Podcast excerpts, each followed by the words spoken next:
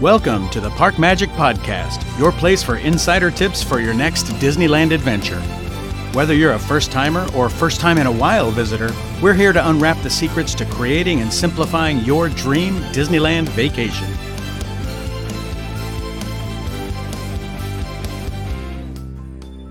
There are a couple things to consider when determining how many days you actually want to spend at Disneyland and the number of days that you want to spend in Los Angeles. So let's go through some popular itineraries that people usually will use to plan their trips. The first is a one day trip. If you want to do just one park, I'm usually going to recommend Disneyland. California Adventure is a much smaller park, a lot more thrill rides. So it might not have enough for a full day of activities for younger kids.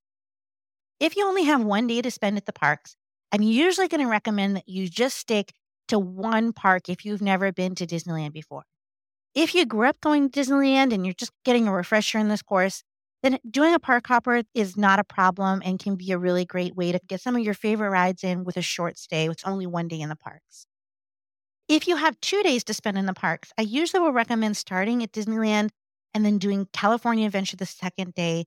If you've been to Disneyland again, park hoppers can be great, but they do increase the cost of your trip quite a bit. So I don't always know that the park hoppers are worthwhile for a two day trip. One thing to note that's tricky about two days, if you're going during an off season where it's not going to be as busy, it can be cheaper to buy two single day tickets where you can get a one day ticket for 104 and another park ticket day for 104, where the two day park might be 215 or $240. If you're going for just two days, check to see if it's cheaper to buy two individual tickets. If you do buy two individual tickets, there are some things that are important to know. You will have to have your picture taken each day. Each ticket will be a new ticket that you'll have to have your photo taken. And then you will not be able to combine the tickets later. So if you decided that you wanted to do a third day where it would have been cheaper to buy a three day park hopper, you cannot convert a single day ticket to a two or three day ticket. You would also have to pay separately for a park hopper. If you have those two individual days, you'd have to pay for each day instead of having it for the whole trip. It can also be a little bit more difficult to change the dates because the pricing is based off specific tiers. So sometimes if you end up changing your trip from Tuesday to Thursday, if Thursday is going to be more expensive, now your savings are gone. So it can be a really good option. Just know that there are some hassles if your plans change. Three days at the parks is my absolute favorite. When I go with my kids, we really do aim for a three day trip. I feel like it's the perfect amount of time to do almost everything that we want to do. Not so much that maybe we have too much downtime. It's perfect for us. So we usually do Disneyland the first day because we want to do a lot of running around. We have a lot of favorite attractions there, a lot of favorite places to eat. And then we do California Adventure. And then the third day, we do Disneyland again.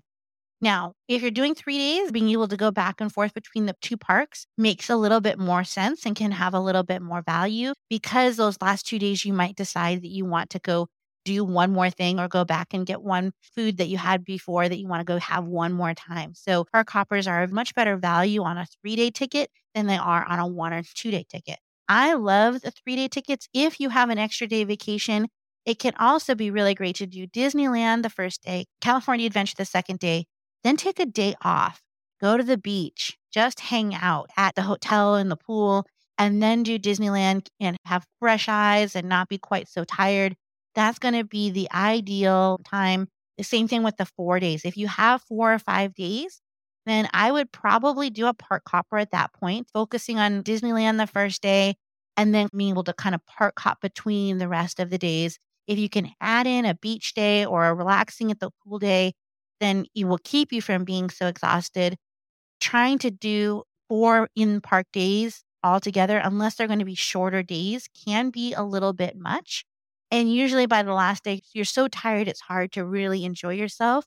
So if you are going to do four days, remember that is a marathon and you are going to want to make sure that you go back to the hotel during the day, get some good rest so that you are not cranky those last couple days and you can still have fun the entire trip. There are also a couple of other area attractions that can be a lot of fun to add on to your trip. California has wonderful beaches. There's several nearby Long Beach, Huntington, Newport, Manhattan and Hermosa beaches are all beautiful and have their different quirks and things about them. Knott's Berry Farm is about 15 minutes away. If you like coasters, there's a lot of really great coasters at Knott's Berry Farm. It's a very different park than Disneyland, so just be prepared. Universal is about an hour to hour and a half away, depending on traffic. So make sure you use Google Maps to give you an idea of how long it would take you to get there. Usually, if we're going to go to Universal Studios, I'm going to get a hotel the night before closer to Universal because morning traffic in Los Angeles can be pretty intense, especially on a weekday. And then there's, of course, all of the things that you can see in Hollywood, the Hollywood sign, Sunset Boulevard. So there's a lot of other activities that you might want to consider doing. If that is the case, you also might want to look at the Go City tickets they have available. Overall, just a lot of really great things that you can do in the Los Angeles area that can be great. Los Angeles Zoo is also a really wonderful zoo. Lots of fun there as well.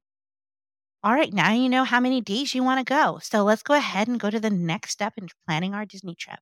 Thanks for listening to this episode of the Park Magic Podcast. For more tips and planning tools designed to help simplify your Disneyland adventure, visit parkmagic.com. If you enjoyed today's episode and want to hear more tips, be sure to subscribe to the Park Magic Podcast.